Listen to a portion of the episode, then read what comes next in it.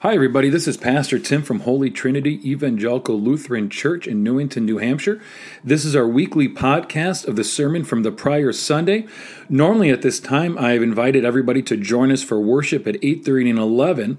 Uh, but right now, we're in the midst of the global pandemic, and so we are not having worship in our building at 8:30 and 11. Instead, you can find us online doing virtual worship using Zoom. You can find the information for all of that on our website at www.htelc.com. You can also like us on Facebook. And uh, those are the two primary ways in which to find our links to have worship with us. So it doesn't matter where you are, as long as you have an internet connection, you can join us for worship. So thank you for listening. We hope that you find the sermon meaningful and purposeful, that it connects to your life and how you interact with the world. And most of all, it reveals God's infinite love for you and all of creation. The gospel this morning comes from John. It is traditional gospel reading uh, that we have on Reformation Sunday. Thank you, Franklin. From John chapter 8, verses 31 to 36. Then Jesus said to the Jews who believed in him, If you continue in my word, you are truly my disciples, and you will know the truth, and the truth will make you free. They answered him, We are descendants of Abraham and have never been slaves to anyone. What do you mean by saying you will be made free? Jesus answered them, Very truly I tell you, everyone who commits a sin is a slave to sin. The slave does not have a permanent place in the household. The Son has a place there forever. If the Son makes you free, you will be free indeed. The Gospel of our Lord. Thanks be to God. Thank you. We continue with the sermon. Uh, we continue with the sermon. I'm just going to tell you it is a little longer uh, than normal, as there's just a whole lot to cover with the being Reformation Sunday. So here we go. Hey, good morning, everybody. Holy Trinity and whoever else might be watching. It is me, Pastor Tim. Uh, some of you might be excited right now because you notice we got the whiteboard back. Some of you might be a little disappointed because I'm not in the sanctuary. Hopefully, it's a mix of the two because I'm wearing my collar. Uh, so, but here we go. The reason why I have the whiteboard is there are some terms and some names I want to use that uh, I want them to sink in a little bit more. And uh, as we learn, the more times we see or engage with a term or words, or the different ways we do that, the easier it is for it to sink in. Not, so, not just if I say it, but if you can see it as well. It is Reformation Sunday. So the scripture we just heard coming from John 8 is what is heard, at least in ELCA churches, every year on Reformation Sunday. It is always uh, John, if the Son of uh, God, if Jesus sets you free, you are free indeed. And what a lot of sermons will do, and I, I've done this before, right? You almost retell the Reformation story, uh, a story from our past, a story that shapes us and continues, will shape us into the future. And there's nothing wrong with that. Uh, we need to know our old stories. And we'll hear a bit of that uh, Reformation story of Martin Luther in a little bit. But I want to look at it maybe a different way. And if you remember, uh, a couple months ago, I had that pyramid up here. We had Science Time with Pastor Tim. I want to start off with Science Time, Pastor Tim. That pyramid before, we looked at the animal kingdom and we had uh, producers and consumers, right? And we talked about humans in the nat- natural world. We are consumers. We we eat, we uh, take in things, but we essentially use everything below us for our own benefit because um, the producers are down here. And we said in the life of Christ and in life in Christ, that pyramid gets turned upside down, and we actually become producers on the bottom to serve the rest of creation. We are producers of love, producers of hope, producers of faith. And I want to revisit another science lesson. Um, I studied biology in college at Luther College. Uh, but it was in the life natural sciences. I had to take a class called entomology. Entomology, the study of insects. And uh, one of the things that we learned there, although you learn this and other times also, is the concept of molting. What molting is, uh, not just insects go through it, but some crustaceans go through it also. Molting is when you have to shed your outer skin because you're growing. What uh, that exoskeleton no longer can contain the new body that is being formed inside. So, whether it's an animal, an insect that flies around, or an animal that might be underwater, if they're underwater, they take in water they, uh, as much as they can, and if they're in the air, they take in oxygen, uh, and they almost burst through it or they shed it. Uh, I was looking up some Google videos. You can see this big, large crab just kind of bursting out, coming out from uh, the shell. It is an integral part of the life of the animal. It has to molt. It has to shed that outer skin or outer layer because if it doesn't, it will die. It has to shed that outer layer. If it doesn't, it will die. Now, here's the interesting thing about molting it is the most dangerous time of that insect's life or of that animal's life. Scientists say about 85% of insect deaths occur during that molting phase. And why is that, right? Because when an animal goes through its molting, and insects will do it up until they become an adult, but then there's other animals like lobsters. In the first year of life, they'll molt five or six times, and then after that, they'll molt maybe once or twice a year because their growth just isn't as fast. But if this is why they are so vulnerable during that time of molting, because that outer protection that has come to cover them, come um, provide their defenses, provide them safety, is no longer there. They are exposed, right? Their body that emerges from that old exoskeleton is still soft, it hasn't hardened, uh, their mobility is greatly um, limited, right? Because that exoskeleton isn't hard, they can't really move around well. You think about a butterfly when it appears from its chrysalis, that's a kind of molting, right? It goes into that cocoon and it eventually bursts out of it. But if you've ever seen a, a butterfly come out of that cocoon, it's such a delicate, fragile thing. Its wings are still wet. Maybe part of it doesn't quite emerge from the pupa, right? Um, but it's very dangerous time because what once, what once protected it, what it once was so vital to its life, it's shedding. And it hasn't formed those new things yet which are going to do for that animal what its old exoskeleton did. It's in this in between time.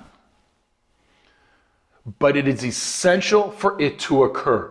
The animal has to molt or it will die because its exoskeleton, its shell, whatever you want to call it, can no longer hold what it is growing. And it then prevents growth. This is why I bring up molting now. Churches, individual, and a large church, right, capital C churches, do the same thing, or they should do the same thing. That is what the Reformation is about. I've been reading this book and I forgot to bring it out with me. I've read it before. I've been referring back into it as I'm getting ready for this sermon. And it's by Phyllis Tickle. It's called The Great Emergence. I highly recommend it. Uh, it's not a long book, uh, hundred or so pages. Great Emergence, Phyllis Tickle. And what she talks about is every 500 years, churches go through a rummage sale. Essentially, they shed what is no longer serving them. And it allows them to form a new identity. And it, like I said, this is 500 years. So she works from today and works it's her way backwards to show where this has occurred. So if we go through 500 years backward from now, we probably know what that is, especially being Lutherans. And it's only three years after the official celebration of it, right? But we have the Great Reformation. And we'll use the year 1517. We know Martin Luther. Uh, is who's credited with it, but there's so many other people that go along with it. But there were indulgences being sold uh, by Rome that uh, were paying for an extravagant lifestyle of the Pope and all the higher ups going on, the building. And so they would send out people. Uh, John Tetzel is the one who's generally referred to that Luther interacted with. And indulgences were sold to raise money. And what an indulgence did is if you had a loved one who had died, they weren't in heaven, they weren't in hell, they were in purgatory, right? And you could buy an indulgence that would limit their time in purgatory, in which they had to purge their sins that had occurred while they were on earth. And so uh, it was, no one really knew how long that time was. But if you had a loved one who had died, give some money. Here's a, sh- a slip of paper and t- your loved one's time in purgatory is lessened and they will be released to heaven soon. And that's uh, in a nutshell, although there are many other things, right? We have the whole uh, famous story of Luther nailing his 95 Theses to the Wittenberg door, although that's really a story. Uh, no one really knows if that actually happened. Melanchthon, one of Luther's uh, colleagues, is the only one who has that recorded it actually happening. But it was a reformation of theology, of what uh, is no longer serving and needs to be shed because it is prohibiting growth. The Great Reformation, 1517. We can go back 500 years from that, and we have what's called the Great Schism. And the year that is signed to that is 1054. What this was about, right, 500 years, what this is about, it is the separation of the Eastern and Western churches. We're not going to get into it real much, uh, real a lot, but it has to do with what's called the filioque. And the filioque is where does the Holy Spirit come from? Where does the Holy Spirit come from? Does it come from the Father and the Son, or does it just come from the Father? But essentially, you had uh, the head of the church in Rome, the Pope, and the head of the church in Constantinople. Essentially, a big disagreement over this, and they excommunicate each other. And what was kind of a tense but still a working relationship now is severed. We get the Great Schism, and now you have the Eastern Church, uh, like the Orthodox Church, Greek Orthodox Church, and you have the, the, let me get an N, and you have the Western Church. Uh, the Pope, which then we eventually are descendants of. But that's the Great Schism of 1054. You now go back 500 years from that, and there isn't really a year that is signed to it that I know of, but we're going to talk about somebody called Gregory the Great, right? And we'll say 6th century, which is the 500s. And what happened in the 6th century is Rome fell. In the 300s, Christianity became the official religion of Rome, but now Rome falls, the barbarians come in, break down its walls, conquer the city. But what happens during that time as they conquer the city, and Christianity is the official religion of Rome, uh, many of those people came in and conquered it, also adopted it. But they didn't adopt it in the form that it was. They tweaked it, they changed it. In Phyllis Tickle's book, she called it they bastardized it. And so, what Gregory the Great did during this time was one of the primary people responsible for helping to preserve Christianity, the first five centuries of Christianity, when um, a lot of it was simply being destroyed. And so, it's at this time that you get uh, Christianity from those first five centuries goes into uh, uh, the desert fathers, desert mothers, I, I think you can say. Uh, but as uh, the Dark Ages uh, begin, Christianity now takes refuge or shelter in monasteries, monks, and nuns, and they preserve it. Because what's happening out in the general public, you might say, is some different form than what was being taught over those first 500 years. These people had come in, conquered Rome, and changed it so it wasn't, uh, took away some of its essence, its core, so it wasn't always recognizable to what they believed Christianity was. Gregory the Great helped to ensure that it kept going, that it persevered, along with monks and nuns in monasteries at that time. And that was sixth century. You could even go farther back. You know, so Phyllis Tickle, she doesn't get into this eh, nearly as much.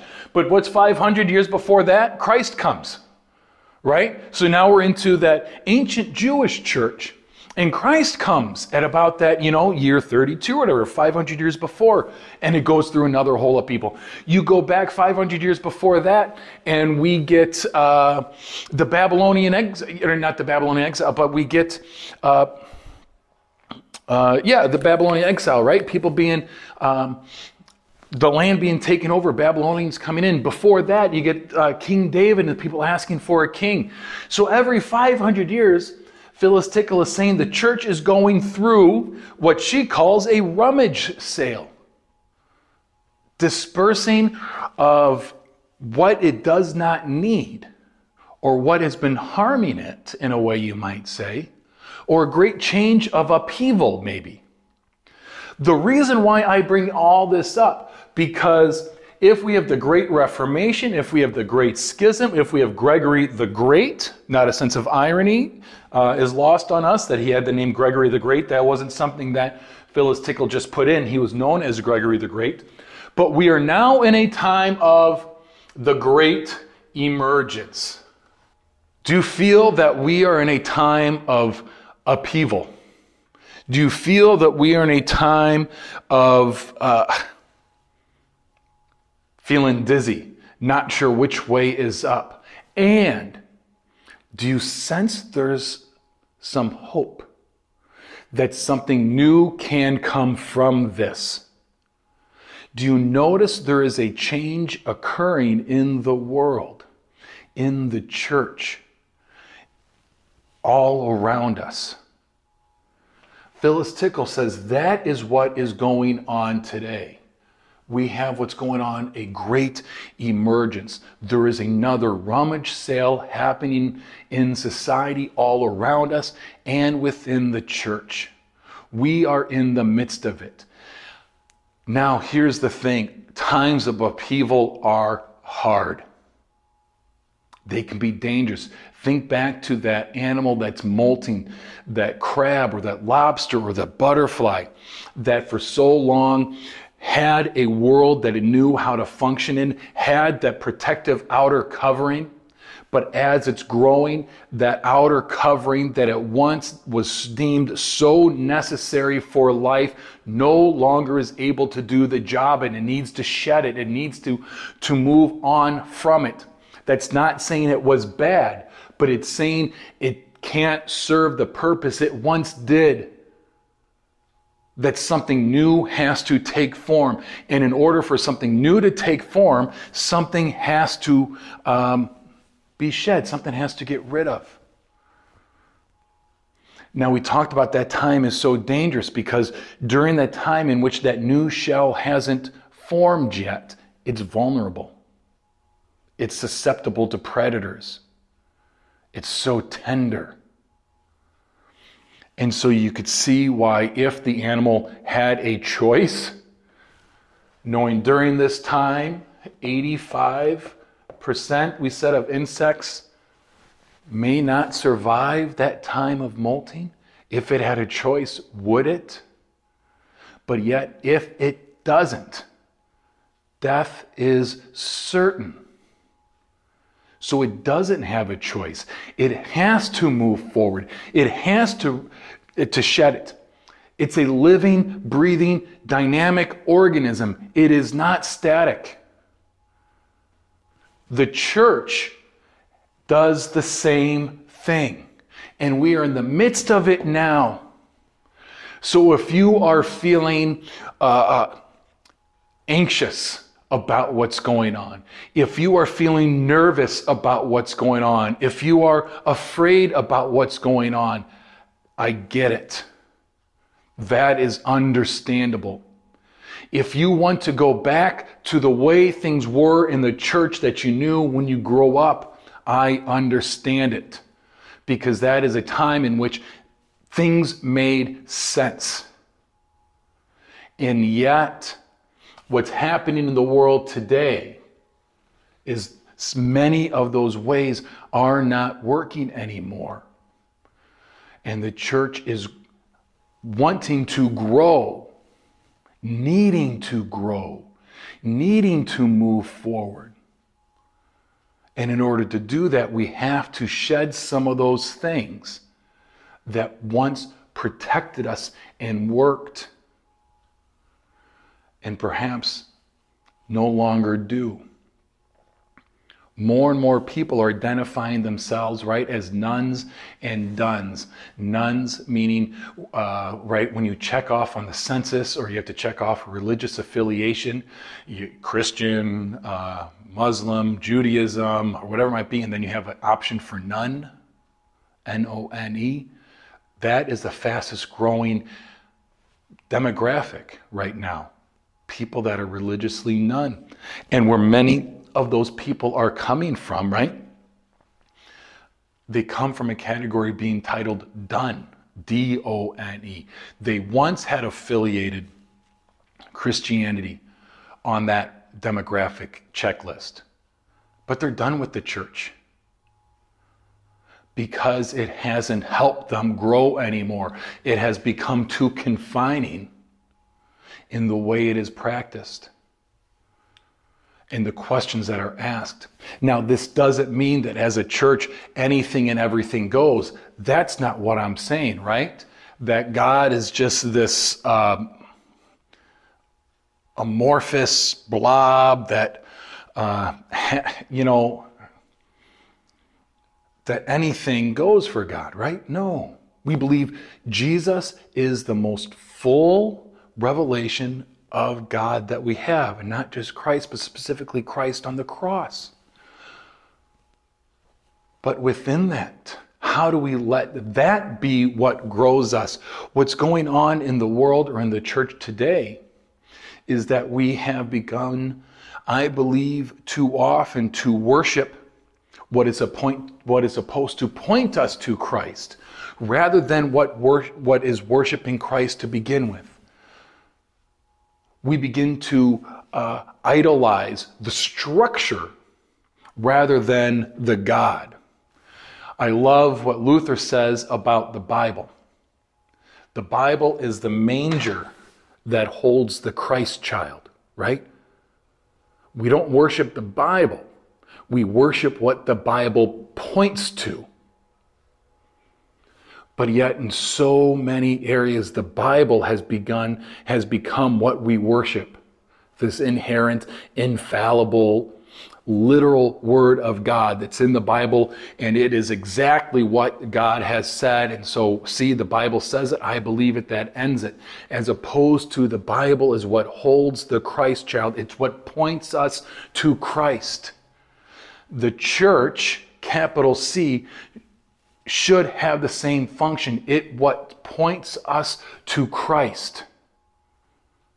Whatever will help us point to Christ, that is what we do.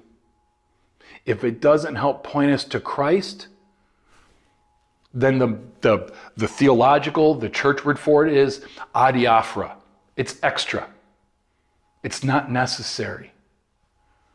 We are in a time, the great emergence, when we should be asking ourselves, who are we? What are we called to do? And are we doing it? Everything else is adiaphora. And to ask those questions, to go back to the molting, it's scary because it can leave us vulnerable. It can leave us tender. It can leave us raw. It can be scary, and we don't know what the outcome is. And so we'd rather stay where we are. But here's where the hope comes from. In Christ, we know there is a future there. I don't know specifically what it looks like. I don't know what the church is going to look like 50 years from now. But I know it can't look like what it is today. And so we come together to hear the words of Christ that God loves us unconditionally, and we let that what guides us, and we let that be what forms what is coming. This pandemic, holy smokes, everything seems turned upside down right now. Whatever rhythm you had, whatever structure you had, whatever constants you had, seems like they are gone. And so we feel so uneasy because everything is changing around us. I get it. Church, faith, God gives us something to cling to. God's love, that while the future might be unknown, God is with us. God is before us, God is behind us. And so we step into the future. We move out of that shell. We, we, we shed what is preventing our growth, no matter what it might be, to move into the future with God, knowing it is scary, it is hard. The guarantee of what we once knew, right? What we once knew is not guaranteed. What is guaranteed, God is with us. And so we can see what is coming. We aren't what we were. We aren't what we're going to be. We're in this journey between. And I'm glad we're in it together with God leading the way. Amen.